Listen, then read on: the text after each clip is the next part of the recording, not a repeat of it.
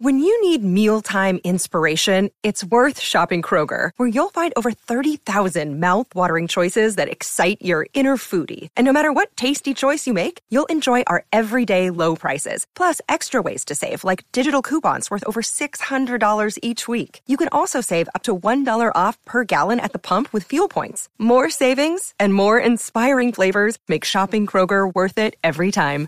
Kroger, fresh for everyone. Fuel restrictions apply.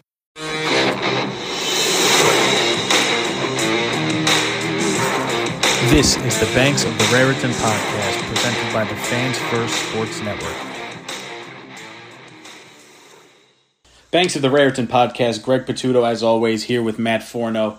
And Matt, Wagner Week coming up. Doesn't really have the same juice as uh, Michigan or, or even Virginia Tech now, does it? No, but I think this is a game. I know I'm, I'm going to watch all of it, regardless of the outcome. Hopefully, it should be a blowout. But this is an opportunity for Rutgers to really show to its fans what the team's capable of. Yes, this is an inferior opponent, but I think fans have a lot of things they want to see. A lot of people want to see Gavin sling the ball. I have a couple friends that are like, I want to see us establish a good running attack.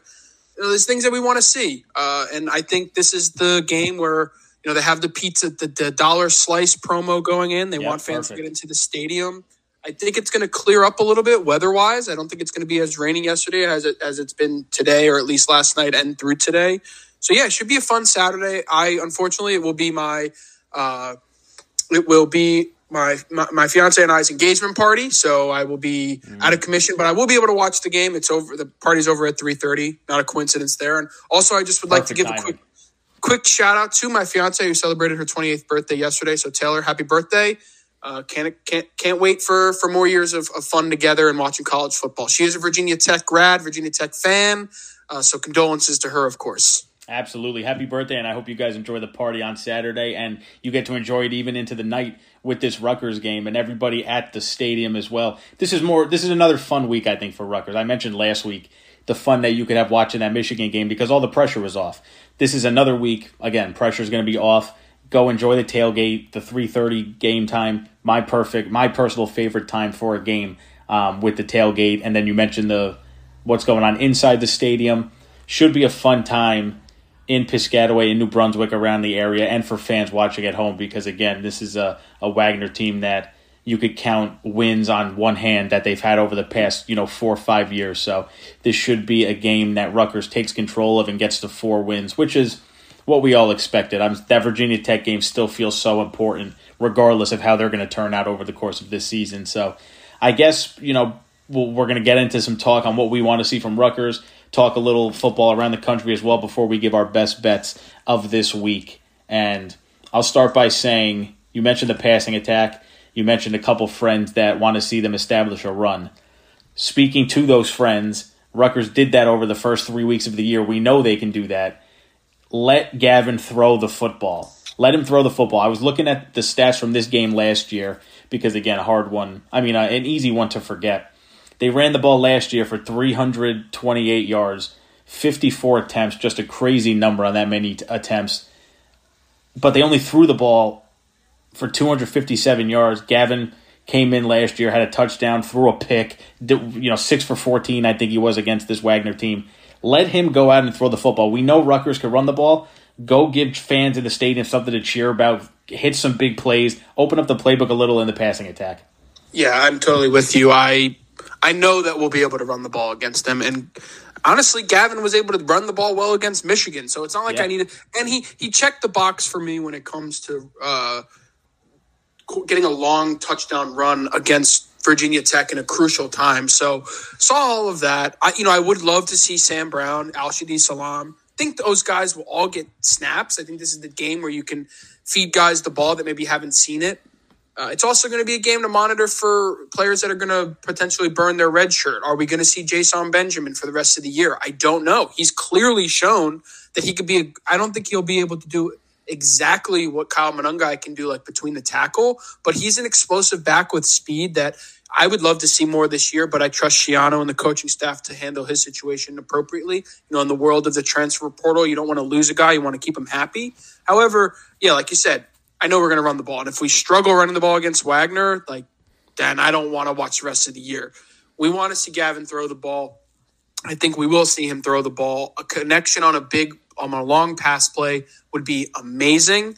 I think it would it would really get things going into a huge, huge uh, Big Ten slate that will be a gauntlet as the season progresses. So getting confidence, building momentum, or gaining momentum is going to be huge this game. It shouldn't be hard to attain. And going back to last year's game, we were very much so in the middle of that quarterback circus during this game. Johnny Langan threw a touchdown pass. Evan Simon threw a touchdown pass. I don't know if Gavin did. He may have ran for a touchdown. I'm not sure. he had a touchdown so. pass, yeah, but he also yeah. threw a pick. Exactly, and that was what we. And just to go back to that, uh, maybe it's. And I think a lot of it is the play design. And I think the only time he threw a pass similar to what he did against Wagner's. We saw it a lot last year. He he did it, I think, against Boston College. He did it against Wagner. He did it in other games. Plays break down, and he just scrambles out of the pocket instead of running the ball or throwing it out of bounds, which he's done really well this year. He would just launch it to the middle of the field across his body. I think he learned early on. That's just, or he learned after last season. That's not going to be something he can do and should do, and he hasn't done it. So this is a game again. We want to play clean. I don't want to see any turnovers. Yes, get a big play, but do it on the correct, do it the correct way, not the risky way. And uh, just to flip to this other side of the ball, excuse me, I really, really want to see a defensive touchdown, really bad. I think this is the perfect opportunity. I imagine Wagner's going to have to pass the ball at some point. I would just love for an exciting defensive touchdown or special teams or both. I think that would be very, very fun and something that the would get the defense that's already played at a high level uh, even humming even more. I think confidence was the perfect word, and not because Gavin lacks confidence. I don't think he does. I don't think over the course of the four games he's really shown anything that can make you say he lacks confidence within this offense or on this team. But it can never hurt to gain a little bit. And again, we know Rutgers could run the football. We we saw them do it last year against Wagner. We saw them do it the first three games of this season. We know they could run the ball. They're going to run the ball well against Wagner. That's that's all fine and good let's let's open it up a little bit. Let's hit some big plays. Let's show what Gavin can do with his arm, and like you said, gain a little more confidence. Now, we're not going to get crazy about this either. This isn't to say that you know Rutgers scores in the fifties and Gavin slinging the ball all over, all over the field. This shouldn't make you feel like he's just going to go into Big Ten play and all of a sudden do this because again of who they're playing. But give the fans something to cheer about. Show some excitement you know, show a couple big plays. This is a game where you can open up the playbook and kind of use it as a scrimmage, use it as a, a seven on seven type game that allows you to to give your guys reps and plays that they might not run because you might need them down the stretch of the season. Yeah, I and like you said, we're going into the Big Ten play after this for the rest of the year. We're not we're not looking back, uh, and also just to look back quickly, actually, Northwestern picking up that win against Minnesota makes our win against Minnesota, or I'm sorry, Northwestern, Northwestern, yeah, even better. I mean, uh, clearly Northwestern's not a the, the worst team in the in the conference, like definitely right now. They could end up be, but maybe it's Indiana. In Minnesota, yeah, they beat Nebraska, but like they're. I don't think they're like solidified as the worst team in the conference. So for Rutgers to already have that win against a team that will also have a Big Ten win on their resume is huge. But to look forward to after this game against Wagner, I don't know how much it matters, but if they're able to do unique things on offense, big explosive plays, uh, not so much trick plays, but showing things that we haven't shown uh, last or in previous games, maybe that forces teams like Wisconsin that we're going to be playing or Michigan State. Oh, we have to be able to defend this, or this is a new look on defense that we have to prepare for. You know, it makes their lives harder. So we'll see if that if that makes any changes. I, it's always something to monitor. You have to account for anything that can change game to game, but I imagine we're going to see a little bit. I think we're going to see more downfield play rather than let's like we don't need to have seven minute drives. Fans want to see points this game. You know, I think I know I predicted a score of fifty five or fifty. Yeah, I think fifty five nothing or fifty four nothing. Like that's a lot of scoring. You're not going to be able to. have. you can't have eight minute drives if you're going to score all those points. Yeah, and that was how it was last year too. They hit some big plays in the run game. Like I said, the passing attack never got going last year, but they hit some big plays in the run game. I think they only had one drive. Looking at the box score from last year, that you know was an extended drive in the second half. Um, yeah, right here, 17 plays, went for nine minutes in the second half once the game was already in hand. But they were able to hit some big plays. Wagner was almost even in the time of possession because that's how much, that's how quick Rutgers was scoring. You know, you score 66 points and they have almost an even time of possession in the game. So I'm in for that game plan again. But again, do it through the air. Show that Gavin can throw this football in the first half, take him out, you know, maybe after the first drive of the third quarter, hopefully, once the game is out, put some new quarterbacks in, put some new skill position players, and get some guys some reps. I want to see the depth of this team kind of take over. And, you know, defensive score would be nice too. But again, last year they had nine guys get a carry, they had eight guys catch a pass. So we're going to see some of the depth, hopefully, and I want to see it in big ways. Yeah, I think one guy I really think has an opportunity. We've seen that JaQuae Jackson can make explosive plays. We've seen Christian Dremel be explosive and reliable. We've seen plenty of Isaiah Washington over the years. I want to see him continue to succeed. This could be a game where Ian Strong comes on as a freshman presence in the Big Ten. He makes some plays. He already had the arguably our best play of the year uh, in the first game of the year, first touchdown of the year against Northwestern. So I think this is a perfect game for someone like him. If Rutgers is willing to burn his red shirt, which I think they will, especially with Chris uh, Long being hurt. I don't know if he's still hurt, but he's missing most. He's been missed all the games pretty much. But yeah, I think this is a great opportunity for a player like him, and for guys we haven't seen yet. I'd love to see the true freshman quarterback. I I'm, I'm sorry if I'm butchering his name. I think it's a jo- a Johnny Shepard or, yeah. or yeah from New York. Shepard, yeah would love to see him play just another quarterback. I mean, obviously we've seen Evan Simon. I imagine we see some more of him, but you know, uh, we we know what Evan Simon's going to bring to the table. I want him to, again. I want him to. He's a. I'm happy he's a backup. He's a he's he's a, he, he's I wouldn't say he's a starting quarterback in the Big Ten, but he's a very capable backup, and he knows the well probably doesn't know the offense because it's new, but he, he's capable. Uh, clearly showed that last year. He knows Greg Schiano. Exactly, and he stuck around, which I'm happy about. Uh, so that, that that's there's things to look like for that. On the defensive side, it'd be great to see Moses Walker have like a statement game. You know, he, he's not that again. I don't think he's played bad. He just hasn't played much because our guys have played really well, and we're only really starting two or our three starting linebackers that we typically have are extremely good guys. It's not like you want to take them off the field; you want to keep them on the field. I think they've done a great job because of the way the defensive lines performed. It's made their lives easier. So you know, Moses Walker on defense, Ian Strong on offense. Could be cool to see them both make some ex- explosive plays. Yeah, I'd like to see the the running backs um, get healthy, stay healthy in this game. Talking about Sam Brown and Aaron Young, they've been obviously it's been the Kyle Monangai show. He's just had such an electric start to the year, and, and Young just coming back, Samuel Brown not being at hundred percent. I kind of want to see both of those guys get going a little. Like I said, get them going in the second half, maybe throw a couple passes to Aaron Young, but just again give them coming off an injury too. It's important to get that confidence you know, testing out whatever was hurt on you and giving your mind the confidence that you're okay, you can do this moving forward. So I think that's going to be a big factor too, just to kind of get the guys that you really haven't used much this year more involved in the offense because as Big Ten play starts, you're going to need that, especially in the backfield. Yeah, definitely. There, there's. It, it should be a fun game. That's all I'm looking forward to. I'm looking forward to a healthy game uh, explosive plays on offense. And honestly, I wouldn't hate to see Jai Patel continue to build confidence in the kicking game. I think it's going to, yeah. he is going to be a factor against teams like Wisconsin, Iowa, where maybe we're not expecting a lot of scoring on either sides of the ball. You have to be able to make those intermediate to long field goals. He's shown that he can do it. Unfortunately, missed against Michigan, but it, like again, he wasn't off. It was there. Uh, it's just that's I can't imagine what it's like to be a true freshman kicker your one of your you know one of the few kicks you have so far is in the, on the road in the big house. So another guy I'm looking at, and hopefully we don't have to say Flynn Appleby's name once at the entire game. I, I love watching him punt the ball. He's done a great job, but this is a game I, I, honestly don't want him to put his helmet on. Yeah, I'm still not sold on Wisconsin. I I, I mean, uh, Rutgers having a chance in that Wisconsin game. Maybe if if I see something a little more, but I just think Wisconsin is so you know far ahead just talent wise. Like the talent gap is just not there. Iowa, I might be able to talk myself into by the time we get there. Again, the the matchup with this Rutgers offense against the elite Iowa defense, but that that offense just cannot score points, and, and it's not even scoring points. They can't move the ball. I mean, they had I think they had forty yards or fifty yards against Penn State. Like four, I know they had four first downs. Like that offense is just putrid, and and with the way Rutgers defense is playing, I, that might be a game home or away. I don't care where it's played. I might be able to talk myself into that one by the time we get there. Well, I mean, Wisconsin, I'm not sure. we'll get into maybe more about Iowa when we're talking best bets, but they do play Michigan State on their or there. It's Michigan State at Iowa. If Michigan hmm. State mm. is able to, or if they're not able to score against that defense, yeah, that's going to be a telling game. Very good.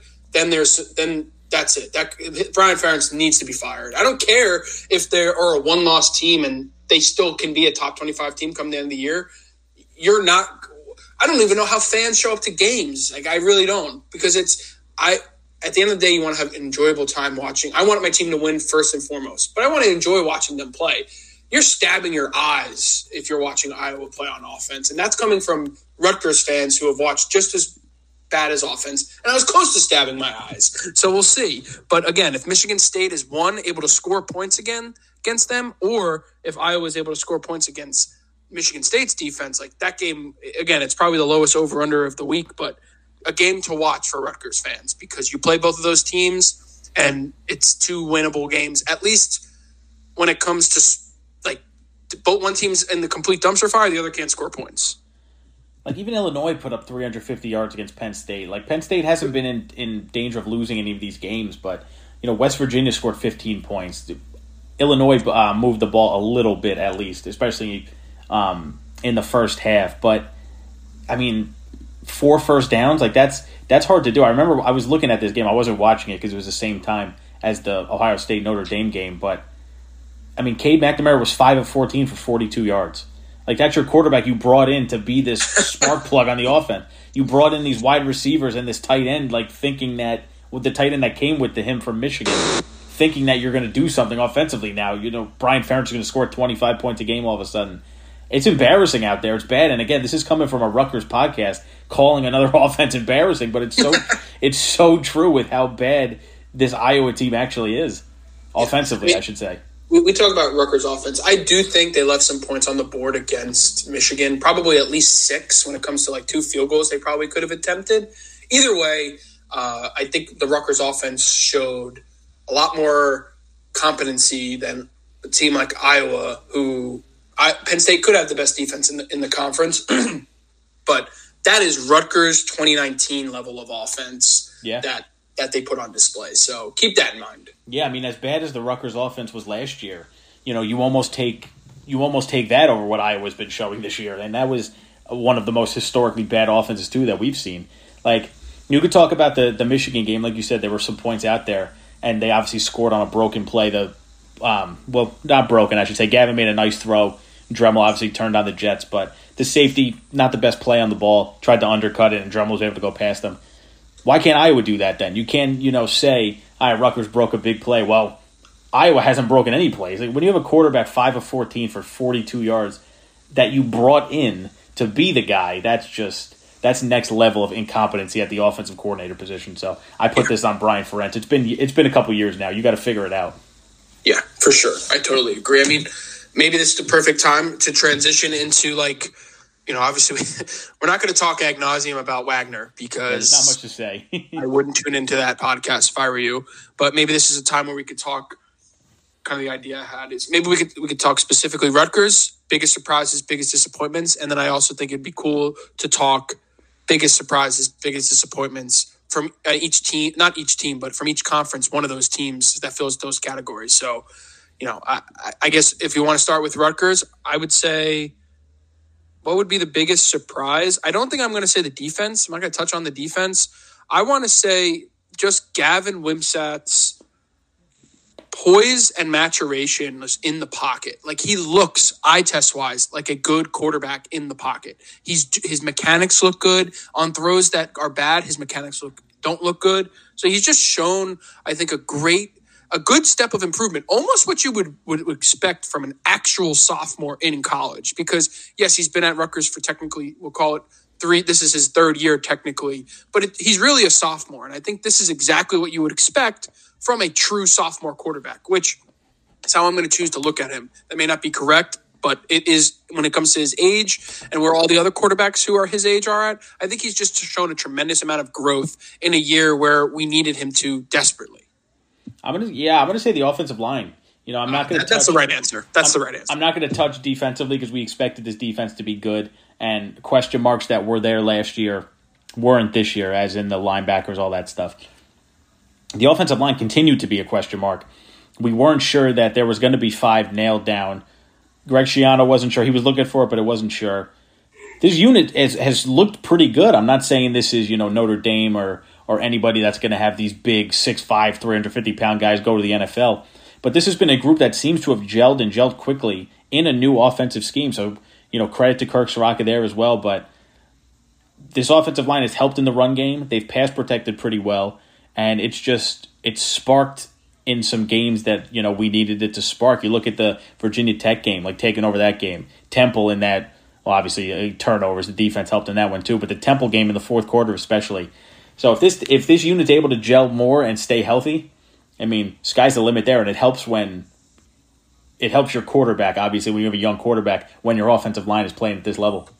Yeah, and I guess in terms of biggest disappointment, that's that's uh, you know I go with this, and it's not much of a disappointment. I feel like I uh, am answering. I can. what's your biggest weakness? I'm spinning it into a positive. I guess it's just the lack of use of Sam Brown. I think Rutgers fans really expected him to be the vocal point of the offense, aside from Gavin Wimsatt. So yeah, I, I would say that. Uh, I don't want to say another one. Maybe if you don't touch on it, I'll add to it. But just not seeing him enough. But at the same time, I think that's a good thing because you're winning games without him. And hopefully, as we get into more Big Ten play, which is what we saw from him last year, we can lean on him a little bit more for more, you know, maybe maybe more chunk or three yard pickups, four yard pickups, but then also capable of breaking off that big run. So would love to see him more involved in the offense. But again, he's coming off injury. Take him. I think they're doing the right thing with him. But it would be awesome to see some more of him. Yeah, I, I didn't want to. I had two in mind and and Sam Brown was the first one. And I didn't want to use the word disappointment. So you put it you put it the right way, I think, when you said the use of Sam Brown, because we can't really be too upset with him. He hasn't been used much. He hasn't played much. And he might not be healthy at this point. So I would definitely like to see him more as well if they can get him healthy and get him within the offense. Um, to me, it's a secondary right now, mm. if I had to pick one, because I'm not saying they're, they've been bad, but they've been just unimpressive. You know, I expected yeah. a little more from the experience. You know, Max Melton's a guy that we expect to play on Sundays eventually. Robert Longerbeam has the potential um, and the experience from last year. They brought in a couple transfers to bolster that secondary a bit. Now, I understand they lost a lot from last year and some guys that are contributing at the next level as well. Christian Izien looks like a legitimate safety in the NFL, but I just expected to see a little more from this. You know, Max Mel kind of take that next step to be a true number one corner in the Big Ten. And I'm not saying it won't happen this year. It's only been four games, but right now I don't think we've seen it just yet. No, that's a fair point. I, I totally agree with you. I mean, there was a there was a couple of plays against I don't one of, one of them in particular with Max Melton got burnt, not burnt, but beat, and and Kyron Jones, I, the guy dropped it. I mean, it was a great throw, and, and he was beat. He was straight up beat. There's no question about it. And yeah, I guess I don't know how much of a disappointment it is with the way the safeties have performed, but I do think that Desmond Igbinosun, I'll never say his name right, and Shaquan Loyal could certainly be playing better. Uh, they've made great plays, both of them, but they I'm worried against a team like Ohio State that you are going to yep. need to oh, yeah. be ready for anything that they could be, you know, a potential liability. Now, I think they have plenty of room for growth, and I think they play great in the box. But like I said, uh, last pod, there were plenty of times where Shaquan Loyal just got fooled with the read option, and and, and JJ McCarthy was able to pick up the first down and more. So, want to use a game like this against Wagner to clean up those type of mistakes. Play aggressive, make big plays, build that confidence, and that's where we need to go. This other point, I don't know how much of a disappointment it is because it was such a question mark and kind of expected, but it would be great for a number one wide receiver to emerge from this team. It can be Christian Dremel, but I think it should be JaQuae Jackson. He just he has that explosive ability to do it on a slant, on a go route, on a screen. Maybe we see it against uh, Wagner, but I would love to see a number one guy that we're like, you know, we don't have a Marvin Harrison, we don't have a Romeo Odunze from Washington.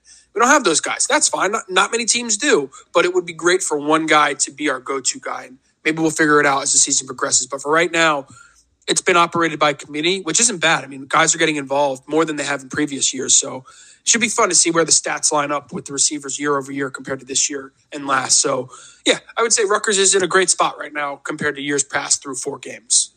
Going around the country a little bit too, we I feel like we have to start with what many feel like is the deepest conference, and in the last year, basically of this conference, the Pac-12's been oh, really, oh, yeah. really impressive. So I think as a whole, the the conference has been a big surprise because when you look at USC, we expected obviously with Caleb Williams coming back, they're scoring a million points. Utah's a, a, big surprise to me because Cam Rising hasn't really been healthy and their defense is playing really well. Who knew that Washington was going to be this good and Michael Penix was going to be a Heisman favorite, you know, four weeks through the season? I don't even have to talk about Colorado because you look at other, you know, Oregon with Bo Nix. Like, there's some really good co- college quarterbacks in this conference, and the conference is really deep. They have one, two, three, four, the top five teams in this conference are four and zero still. That includes Washington State. They have four other teams that are three and one. Like, this is a deep conference. There's a lot of good teams out west. Yeah, the, it's a it's a real. I mean, it's not a shame because the teams in the Pac-12 have done nothing wrong. It's not their fault. The Pac-12 is what failed the Pac-12, Yes, and the fans completely. and the teams and the fan bases, all of that. Uh, it's a shame that I mean, it's not a shame that the Pac-12 is going away because we couldn't watch it anyway. So it's it, it, it, you want. I wish that these teams could all stay together because I think without question they have the best regionality, probably besides the SEC. But I think when you think Pac-12, you think West Coast, and all these teams are out there, and they're all really, really competitive. And they have, without question, the best quarterbacks in uh, top to bottom. The best quarterbacks play in that league, which makes sense because they typically come from out west. Yeah. Um, but you look at a team like like I, I like to I still think that the three best teams of any conference are still in the Big Ten with Michigan, Ohio State, and Penn State. However, you have USC, Oregon, Utah, Washington, and then of course you have to you have to talk about Colorado because they would they would be a bottom team in this in the in the FBS if it wasn't for Deion right now. So it's just a great conference. I would say the biggest surprise. Uh, I mean, it's. T- I honestly just want to say the entire. It's actually not really a surprise because if you paid attention last year, you knew that they were capable quarterbacks. But the level of play that these teams are playing at, I think, is the biggest surprise. For me, though, the biggest disappointment. Uh, I mean, it's kind of hard, but Yeah, I wouldn't even Um, say I wouldn't even say many disappointments. Like even Yeah. Because you know Stanford at the bottom, you expected them to be bad. Cal stinks. You know Arizona State was going to be bad, and then you look at the rest of the teams; they're all three and one, and we didn't even Yeah, talk about good. we even talk about Oregon State. You know, going out and getting um, DJ from I'm not going to pronounce his last name, getting DJ from Clemson. So there's a, definitely a lot of depth out there. I think Colorado. I feel like we got to touch on that because of just all the media circus that's going on there. I think they're going to start getting exposed. I'm happy they got their big win. You know, I personally, you know, I don't love, I don't hate Colorado. I'm not, I'm neutral on that, but I'm not buying into the team on the field per se. I think the quarterback's really good. Shedeur Sanders, obviously Deion Sun's really good. Travis Hunter's going to be a pro. We know that he could play either side of the ball at the next level. But I mean, the team overall just isn't isn't that great. They got their win over TCU, but they got exposed last week. I think it's going to happen again. Yeah, there. I, I do think though the problem with the Pac-12 is it's gonna hurt them that they. I don't. I actually don't know how. I don't know what their schedules are like. It doesn't look like there's divisions, um, but you know, they're No, I all. think they play everybody. I think they play everybody once. I could be Yeah. wrong, but So Washington, Oregon, and USC, I think right now are all capable are capable teams to make a, a stand in the college football playoffs. The problem is they're all not going to make it, and they're all going to start to beat up on each other, just like in the Big Ten. Uh, I do think though USC's defense is still a detriment to them. I think when you look at a team like Oregon and Washington, they just are better put together from top to bottom. Oregon could very well be the best team in the conference, but I still think obviously Caleb Williams is the best player in the conference. But the way Michael Penix is playing and the receivers they have on that team, they're an ex- please watch Washington. Washington is fun to watch. It makes you like you watch Big Ten football all day, and then you turn on a game like Washington or USC. It is a different sport. It's amazing. Uh, but I think that overall, it's not the biggest surprise, but the most exciting conference, in my opinion, has just been the Pac-12 without question. moving on to the to the SEC. Before well, one more note on the Pac-12, they play their conference title game on a Friday night, and that's going to be an awesome game to watch late in the year on a Friday night. Moving over to the moving over to the SEC, again another conference with not a ton of surprises. It's kind of playing out the way you expected. I will say, and it's not a disappointment because they're four zero oh and still number one in the country, I believe. I haven't been overwhelmed with Georgia. I mean, when you look at them play, they've played three bad teams. Haven't watched them. I haven't watched them. they've played three bad teams. They've put up 40 points, but it's been an ugly 40. They've struggled to get to 40, and they almost they beat South Carolina by 10. Again, their defense is really good, but I mean their offense. Carson Beck, I believe, is the quarterback coming in. Like Yep. they're not they're not overly impressive right now. They're number one. You got to give them respect for winning the past two, but I I wouldn't say they're the the national title favorites by any means. Yeah, I agree. I would say, in my opinion, though, the biggest disappointment. I tr- I bet on them. They were one of my uh, picks last year, best bets. Auburn does not look good. No, Auburn's not at all. offense is very very bad. Uh, their head coach uh, They brought in Hugh Freeze from Hugh. Freeze. Hugh Yeah. Freeze. I mean, I think their quarterback's Payton Thorne, who's from like. There's so many former Big Ten quarterbacks that are playing in the SEC. He just looks bad. Like the team is, you honestly, all teams like LSU's been consistent since. Well, they were down after the year they won the national championship, but there's times where LSU's the best team in the world, and then they kind of fall off. Auburn for a while now, though, has not caught on, and they have all the resources in the world. They have all the boosters in the world. They're they're in a fertile recruiting site, and it goes to show you how important coaching is because they wanted I forget their Brian Hart Brian Hart Hart forget what, Harsin to be fired. Like the, the boosters wanted him out before the season started, and it's really killed them since Gus Malzahn, who you know won a national championship there, but they didn't like him. They got rid of him. Coaching matters. Money can't buy everything. Uh, you know, you can make an argument that the same thing can be said about Texas A&M, but they did just beat Auburn, so I can't say that. Alabama's quarterback situation too has been really disappointing, and that we didn't ex- we kind of expected that coming in again. You know, Milroe's not a guy that was going to light it up. They've been so spoiled too when you look at Jalen Hurts to Bryce Young too, obviously. So the situation out there is not looking good. As we as we continue into the Big Twelve, I got to say a surprise, and I've bet on them a few weeks now. To me, is West Virginia and yep. doing it defensively. You know, obviously the tough game against Penn State that really should have ended 31-15. You know, it was a respectable score. James Franklin scores that late touchdown. They killed Duquesne, and then the two games against Pitt and Texas Tech, they gave up 19 points combined. They're not scoring the ball, obviously. They're they've been unders all year, but they gave up 19 points in those games, made life miserable for Phil Jurkovec, who, if you listen, we're not fans of him. And then the win over Texas Tech, I bet West Virginia once again. They've been they've been impressive. I don't expect this to continue. I still think they're one of the lesser teams, but to this point, I'm curious how the defense, you know, keeps up. And they got two more tests, one more test, I should say. Houston's not the same, but they play TCU on Saturday night, and that's going to be a big test.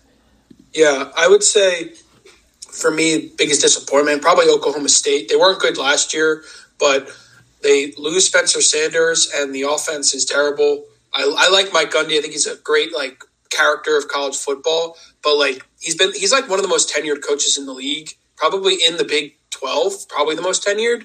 Been there. I mean that uh, I'm a man. I'm 40 was like 16 years ago, a long time ago. That that clip was made. So he's over almost 60 years old, um, which isn't old for college or coaching in general. But they like Baylor and Oklahoma State just are not good. Like they're it's really I don't like saying that now. I think Baylor gets their quarterback back, Blake Shap, Ship, Shippen so whatever his name is. Uh, so they could turn it around. But also another disappointment is all of the teams that they added to the conference, like Houston not playing well, Cincinnati losing their head coach. I don't know how good they were going to be. UCF is down their quarterback, but still like not not playing at UCF level, which is conference championship worthy in the AAC. And then BYU. I mean, BYU is always going to be competitive, but I don't know if they're ever going to be winning that conference. So Big 12 last year, people were saying, oh, most competitive, blah, blah, blah. And then you see what TCU does against Georgia. And it's like, maybe they just aren't that good. Clearly, Texas is the best team in the conference. Don't think that goes, I don't think that's an argument. Uh, but you love seeing a team like Kansas 4 0. Like, good for them. That makes me think be uh, prideful about Rutgers. Okay, we could turn it around now. I think the Big Ten is a much more difficult conference to play in than the Big 12, but they found the right coach and he's working out now. Maybe he gets poached. Maybe he's going to be Michigan State's next head coach in Lance Leipold, but – yeah, there there's some bad teams in the Big 12, and I think no, probably the ACC is probably the worst, but the Big 12 not looking great. Yeah, Kansas is. I'm curious what they do after this quarterback. Like you said, the head coach could leave, Lance Leipold, and and Jalon Daniels is just that good. He was the preseason conference player of the year, so I'm curious. You have to have you know that carryover, that turnover of the roster. So whenever he moves on, I'm curious to see if Kansas can continue to play at that level. Yeah, Baylor, Oklahoma State. I mean, I don't understand how Mike Mike Gundy's still there. It's got to be just because he's been there so long. I mean, he's just not a lot of success, and you know Texas Tech as well. Just not a great season from them. Yeah, and, and moving into the ACC, again, another just unimpressive looking conference. Not a, yep. not really many surprises. Florida State we expected. Duke was a ranked team um, with a good quarterback coming in. UNC obviously with Drake Maye, But look at Louisville up near the top of the conference. They got two wins in the ACC already. They're 4 0. I'm not sure anybody saw that one coming. I didn't. I didn't for sure. So a lot of people, a lot of analysts said that this is a team that could very well find themselves with a great record because their schedule is so weak. Yeah. But you can only play the games on your schedule.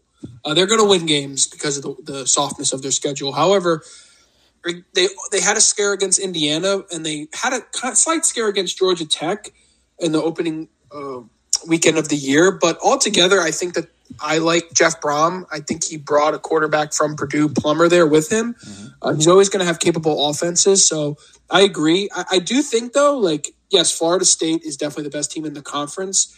But I think a lot of that has to do with just Clemson not being good. Like, they're playing bad football. They have a lot of talent, not as much talent as they had previously, but they lost that game against Florida State. I, they had opportunities to win that game and they just blew it. And it looks like when you don't have a Trevor Lawrence or a Deshaun Watson, Dabo might not be as what we think he is. I mean, he's going to need to adapt to what college football is now.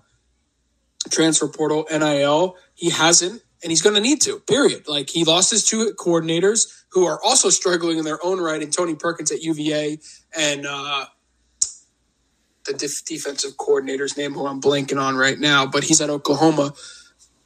They're not doing great.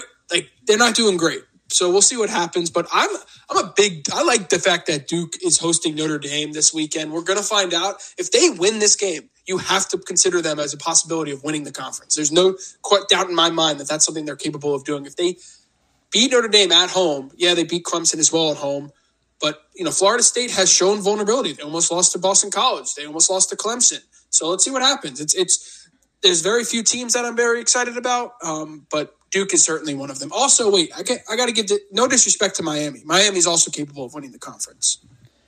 Yeah, I still got to see it from Miami for now, but the you know when you look at the bottom, the Virginias we expected, Clemson we didn't expect to be there. They're zero oh two in the conference. Boston College we expected.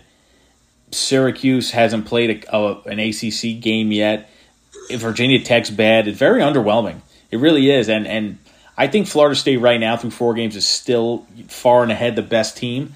But you're you're right. Duke can close that gap if they continue to build confidence, um, especially with Riley uh, Riley Leonard at quarterback. This is a team that I feel like doesn't even know how good they can be yet. You know, they they weren't expected to do this. They weren't expected to beat Clemson. They did. If they could somehow pull this game out, they might start feeling themselves a little bit. Be like, we can compete maybe with Florida State. And Definitely. I think ahead of the Big Five, it's got to be the or the Power Five. It's got to be the worst conference right now. They look just across the board really underwhelming. When you when you have the list of teams in front of you, it, it's kind of just a blah conference. Yeah, I, I would agree. It's just it makes sense why the, the ACC. The funny thing, no, ACC also similar to the Pac-12. Part of the reason that's disbanding, or who knows what's going to happen, is because the ACC network, just like the Pac-12 network, these TV deals crippled these all, all, all conferences. The ACC for a while was very co- uh, competitive, and now it's just seems like it's a one-team race every single year. Maybe Miami can change that and give Florida State a run for its money, but Clemson's not. Clemson's out of it. At least I'm talking college football playoffs. They're out of it.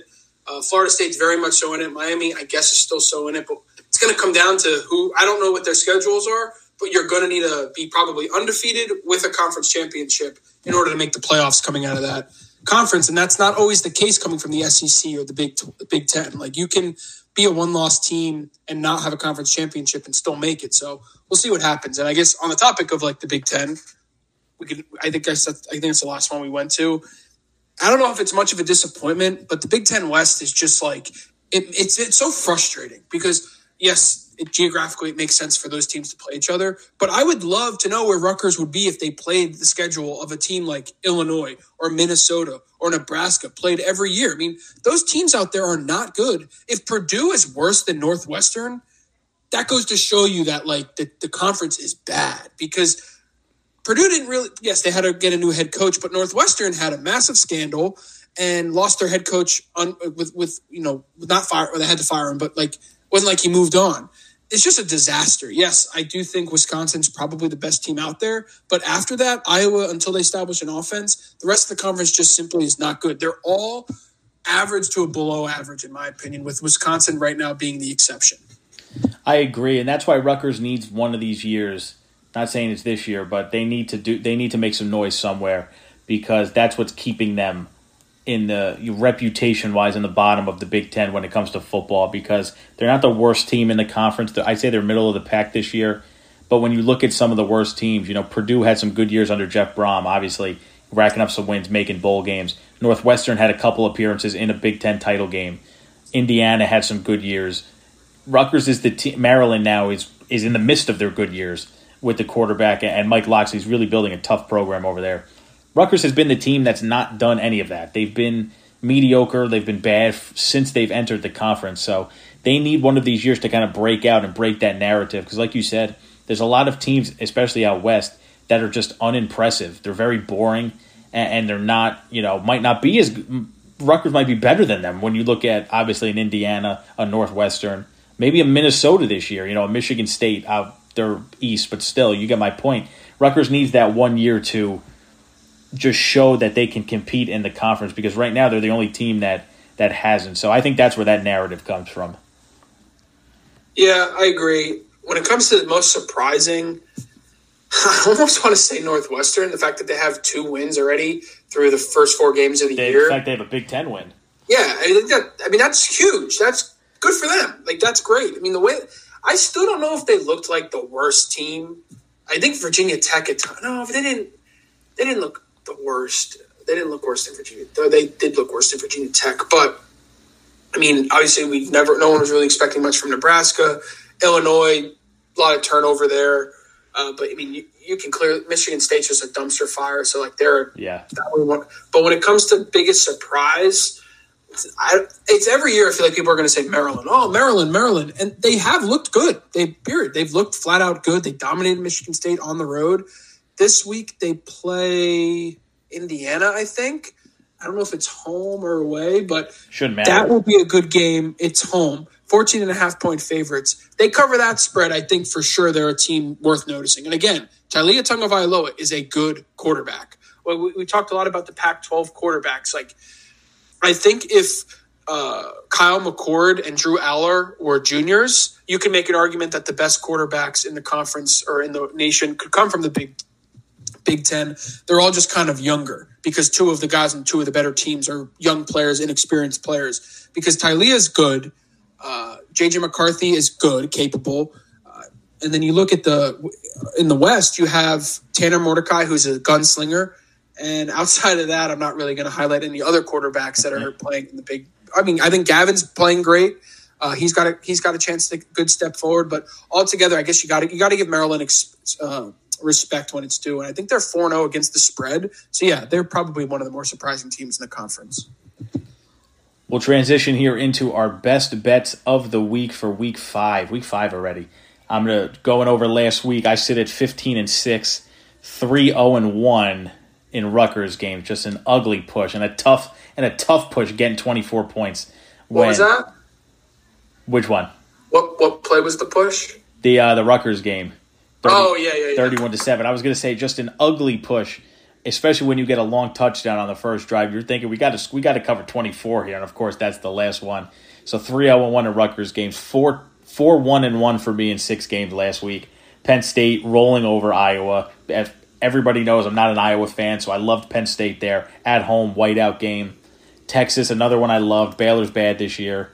South Florida was South Florida was one of my my random picks, giving they they competed a little bit against Alabama. I bought in. They were getting three points at home, and then Washington State, Oregon State over two teams that could score. I lost the the one under 36 Iowa State, Oklahoma State. They might have come close to hitting that in the first half.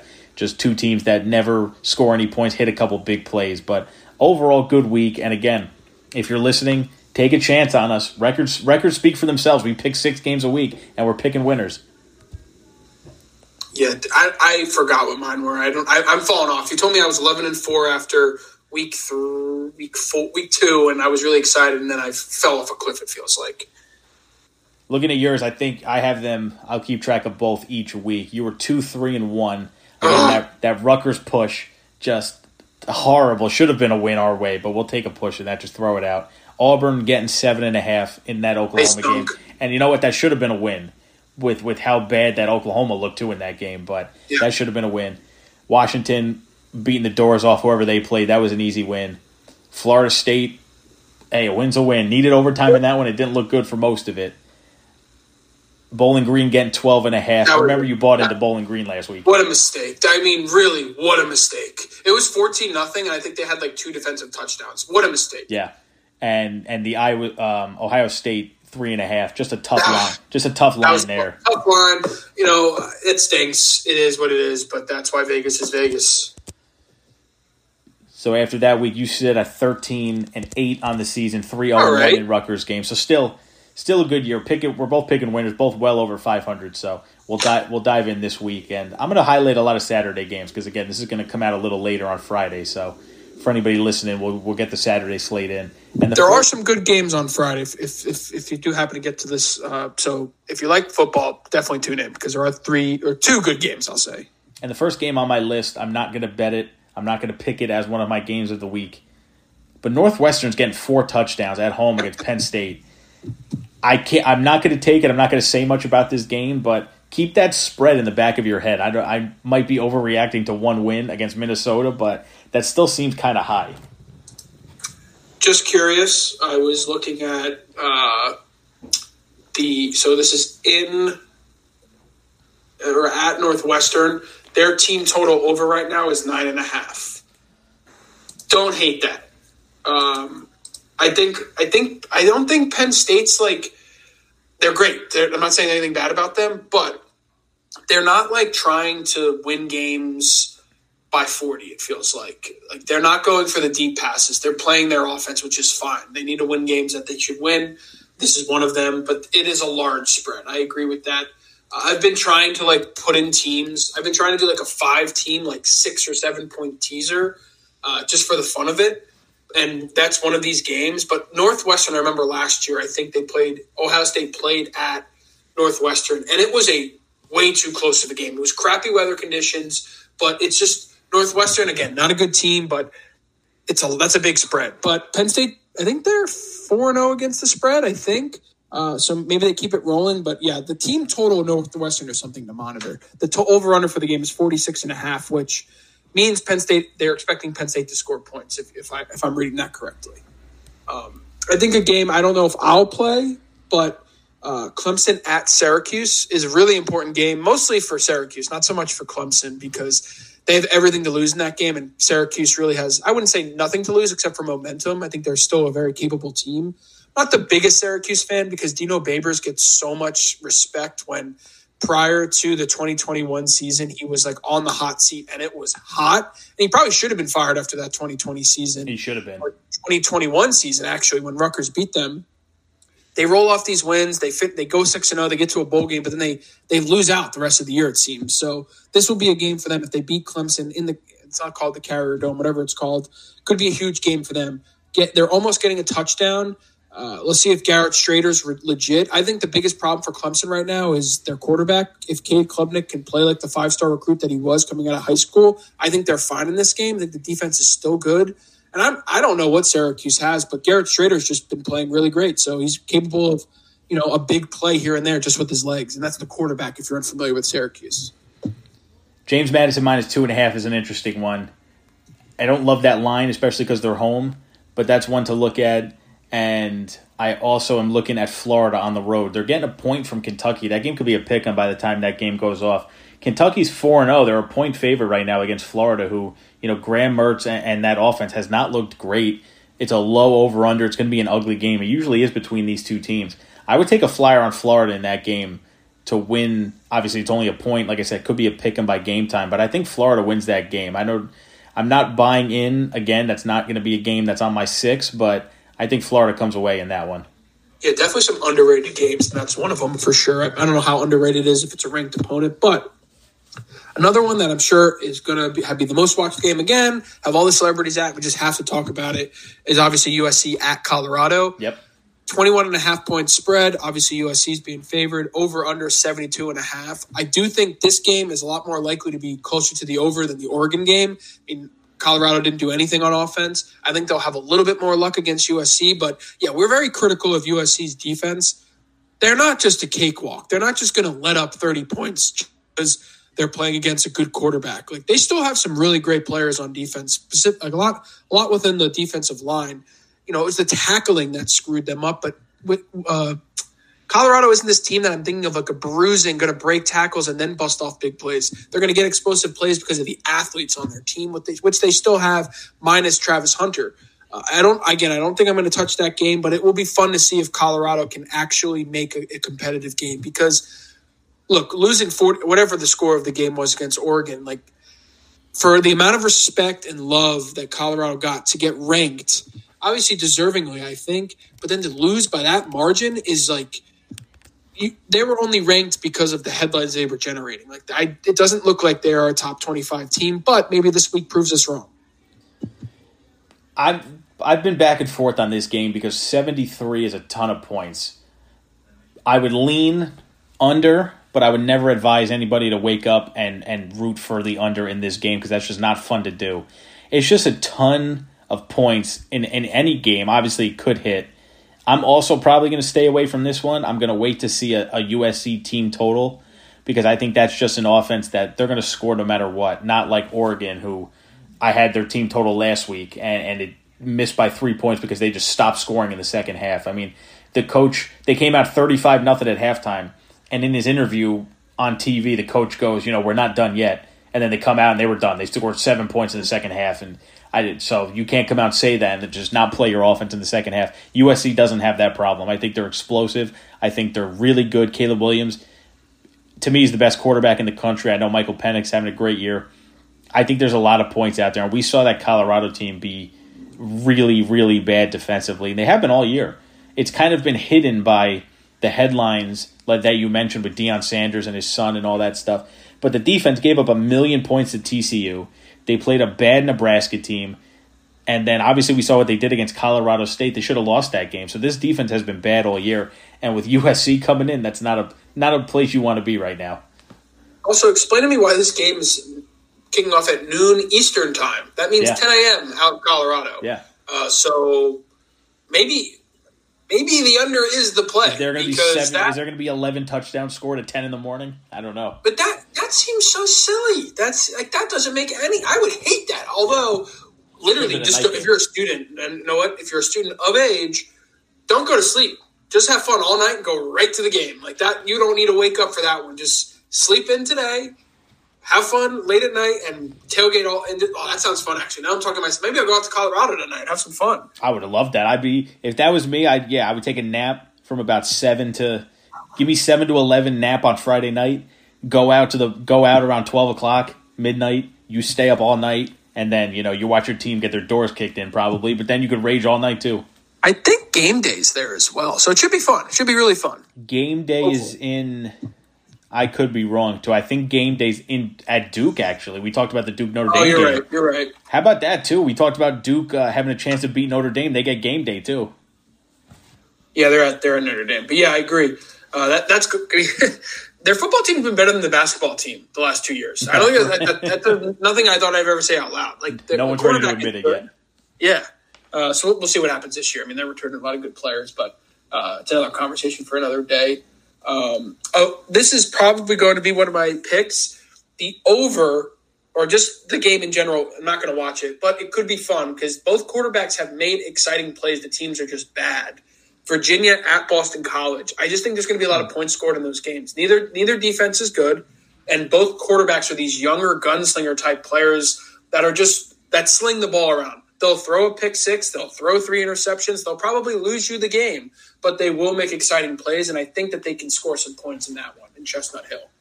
Looking at the Kansas Texas game, that's one that's going to be on my television, on one of my televisions. Obviously, we're going to watch the Rutgers game in some capacity, but that Kansas Texas game, I'm a personal Kansas lover, always have been since they've come back, mainly for gambling purposes. I had them last year when they started like 5 6 0 against the spread. I like the over in this game. I'm not as much as I like the Jayhawks, I'm not going to take them getting 16 because they could lose this game by three scores. But give me the over in this game. It's 61 and a half right now. Texas has an ability to score 40 on their own, and I think Jalon Daniels is good enough to get Kansas on the scoreboard a little bit. It it makes me a little nervous because this is another game that could be, you know, 17-3 at halftime.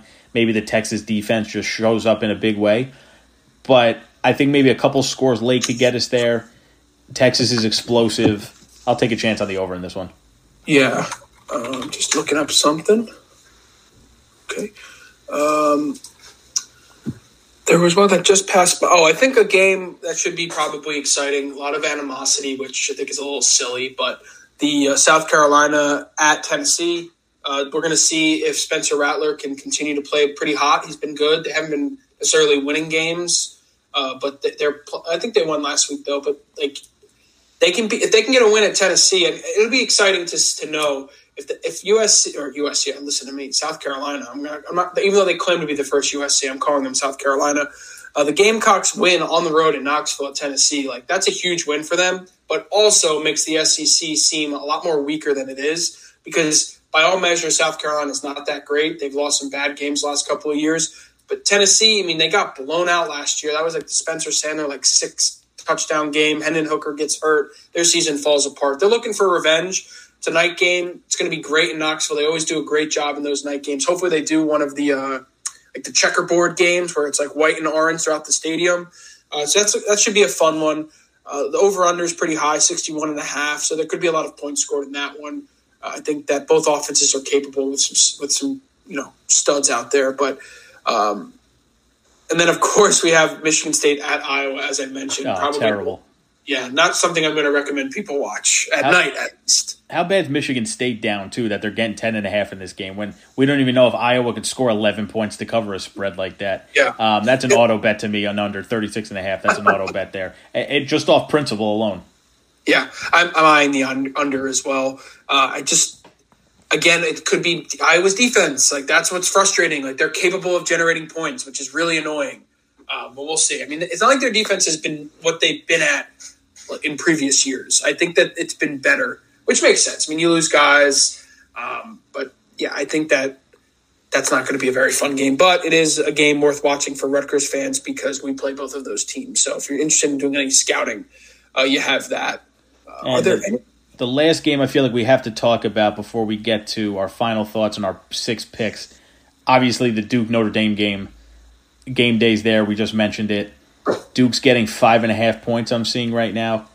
That's an interesting one because is Duke ready to take the next step, and is Notre Dame going to be off kind of a an emotional letdown? That was such a a grinded out type of game against Ohio State and really a gut punch with the way they lost it. So are they going to come out a little hungover from that game and kind of mentally drained, or are they going to step up to the plate after in the face of adversity and you know turn in a big performance against this Duke team?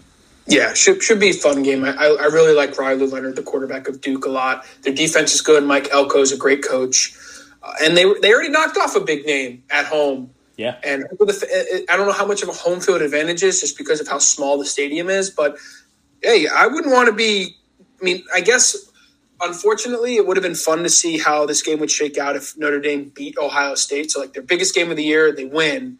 They this and then, then I think this is a game that they lose, and they're probably like a ten point favorite rather than a five and a half point favorite. Now they're pissed off about that Ohio State loss and looking to you know womp somebody, and Duke might be that that team, but. Duke hasn't shown much. They've done. They've done well. They deserve to be ranked. Uh, and if they win this game, they deserve a lot, a lot of respect, and a team that can possibly win the ACC. Let's dive into our six picks here, and we'll we'll start with the Rutgers game because I don't even think we have lines yet. No, um, for that whatever game. it is, Rutgers. When when that line comes out, I'm going to take Rutgers. I I would assume you are too, no matter what the number is there. Let's um, just that's yeah, auto bet, auto bet, whatever it is. That's it. You know, it could end up being a loss by the time this line comes out, which will come out Saturday morning at some point with those FCS uh, teams. Could end up being a loss because Rutgers might be you know a forty whatever point favorite, but that's an auto bet there. Got to take Rutgers. My first bet outside of that game is going to be that Texas Kansas over. I talked about it briefly. I think those two sides can get to 62 points. Right now I got it at 61 and a half. Yeah, mine's. I mean, that's much more exciting game than what I'm going to be picking. But I'm going to I'm going to trust my guns here. Oh, I got some ugly ones coming too. So yeah, oh, the Virginia at Boston College over 52 and a half. I just think that the defenses stink. The, the teams have scored points against better teams. Why can't they do it against each other? So we'll see. This is an interesting game we didn't touch on, but Alabama late later kickoff for Bama too. I'm going to take them given 14 at Mississippi State. I don't love the fact that this is going to be a low scoring game, in my opinion, and also how bad Milroe's looked for Bama. But I think Mississippi State has looked even worse.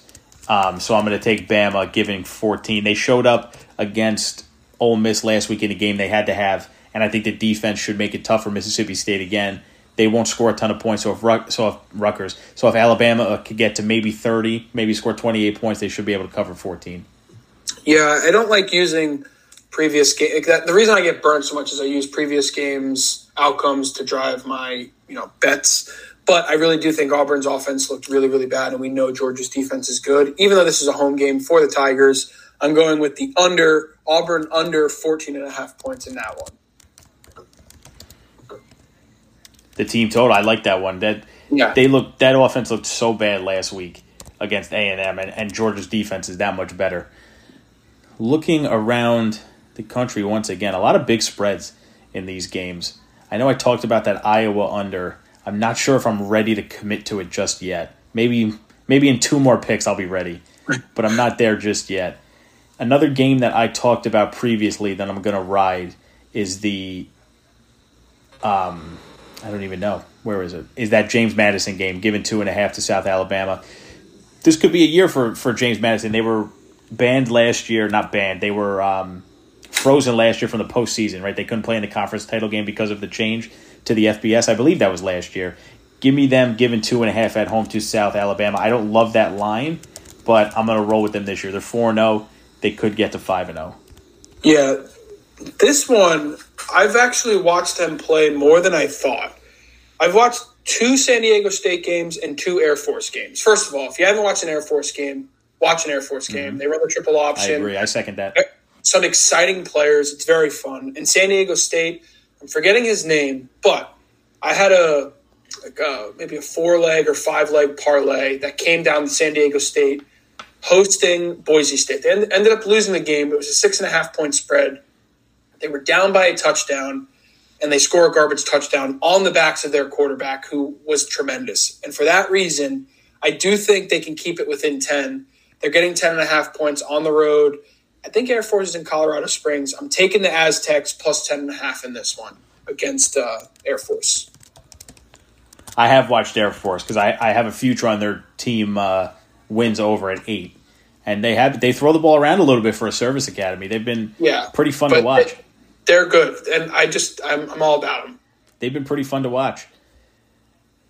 I talked. All right, it took me one one round. I talked myself into it. I'll take the Iowa Michigan State under. I just if I lose this one, i will probably end up betting it live at 36 and a half. If I lose this one, I'll be able to sleep at night with how bad Michigan State's down and with how bad Iowa's offense is. I was eyeing that as well. I just it would be if they open up and score a touchdown that would piss me off. Oh, excuse me. Um, phone fell there. Maybe I'll take that eventually, but something I was just looking at, we talked about them West Virginia getting 13 and a half points on the road at TCU. I don't know how TCU has performed ever since the Colorado game. Oh, okay, they've put up some points. They've taken care of business. Uh, they have West Virginia hasn't scored a lot of points. That over under is 51 and a half. Uh, you know, a team. Oh no, this, this is my auto pick every week. I came to it and go first with it. Washington minus 19 and a half. They're my team. The Huskies are my team. Michael Penix is my quarterback. I do think that's a lot. They you, you said they did control the game against Colorado, but like any team that's up, however much they were up at halftime, they uh, took out all their starters. And they just barely covered the spread. It was a. They made me sweat it out. It was tough. Uh, whoever they, they were playing Cal last last week, like they they were driving to score a garbage touchdown, and I had to sweat it out. I think they won by 21. The spread was 20 and a half, but they're still a very good team where I think they can still win by three scores regardless of who's playing. And Arizona, not a good team. I said I had some ugly ones, and, and there's a couple other ways I could go, but I'm going to take a chance on the Big Ten. And right now, I see it as as a money line bet. Whoa. I'm going to take Purdue in a pick 'em against Illinois and I'm just going to roll with Vegas in that game. 3:30 kickoff. As bad as Purdue is, has looked, they're home. Obviously, that's a factor. Home field usually gives about three points. Yep. So if this game was in Illinois, it obviously swings the other way. But the fact that Illinois is not favored in this game shows how little respect they're getting. They've looked like a different team this year. They haven't looked like the team that Bielema put together last year. that people thought was going to turn the corner a, little, a bit as a program. Purdue needs a win. They need a statement win. They need a good performance. Their defense has played okay. Their offense has not. But this is a chance against an Illinois team. You're home. Eh, go get a win. That's one that again, if I lose that one, that was just a bad pick. But and I know right now it's a bad pick. But give me Purdue money line. How many picks have we done so far? Is that four? That's all five. And the Five? Rucker, and Rucker. So I got all six in. This is your last Okay, one. I got one more. One All right. Oof. I, I, do- I don't know if I trust West Virginia just because TCU can does have a pretty good offense. I feel like you can't go wrong with Alabama. Whenever they play Mississippi State, they always take care of business. They always take care of business. It is on the road. What is Alabama's team total? 30 and a half.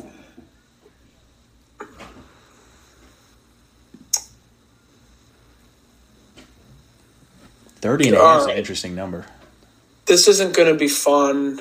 I'm probably going to miss on it, but give me Mississippi State. Ah, yeah, ah, because Will Rogers is capable. No, Mississippi State team total under 15 and a half. I got two team total unders in this one. Really exciting plays for me, but Mississippi State under 15 and a half. 15 and a half. Wow. In- interesting number there from Vegas. All right. It- the fact that it was like they could score two touchdowns and I could still hit cover, I was like, all right, we'll see. We'll see what happens. But they typically handle business against Mississippi State. Well, there we go. And I'll say, as much winning as we've done, these are probably my least favorite set of picks that I've made. So we'll see how we come out looking here. Rutgers fans out there, enjoy the game. This should be a fun one. 3:30 kickoff, long tailgate. Matt, any final thoughts? Uh, just be a game where fans have fun. Hopefully, we see Gavin, you know, throw some nukes, get out the launch codes, send them. Uh, we want to see some fun plays. But yeah, defensive touchdown makes me happy. I want to see Jai Patel use his foot on a field goal or two, and let's get the dub. Score 50 plus points, roll into Big Ten, play hot with some momentum, and let's just keep chopping. One last celebration before the Big Ten gauntlet begins, and it should be a good one for Rutgers fans. So everybody enjoy the game and enjoy the weekend.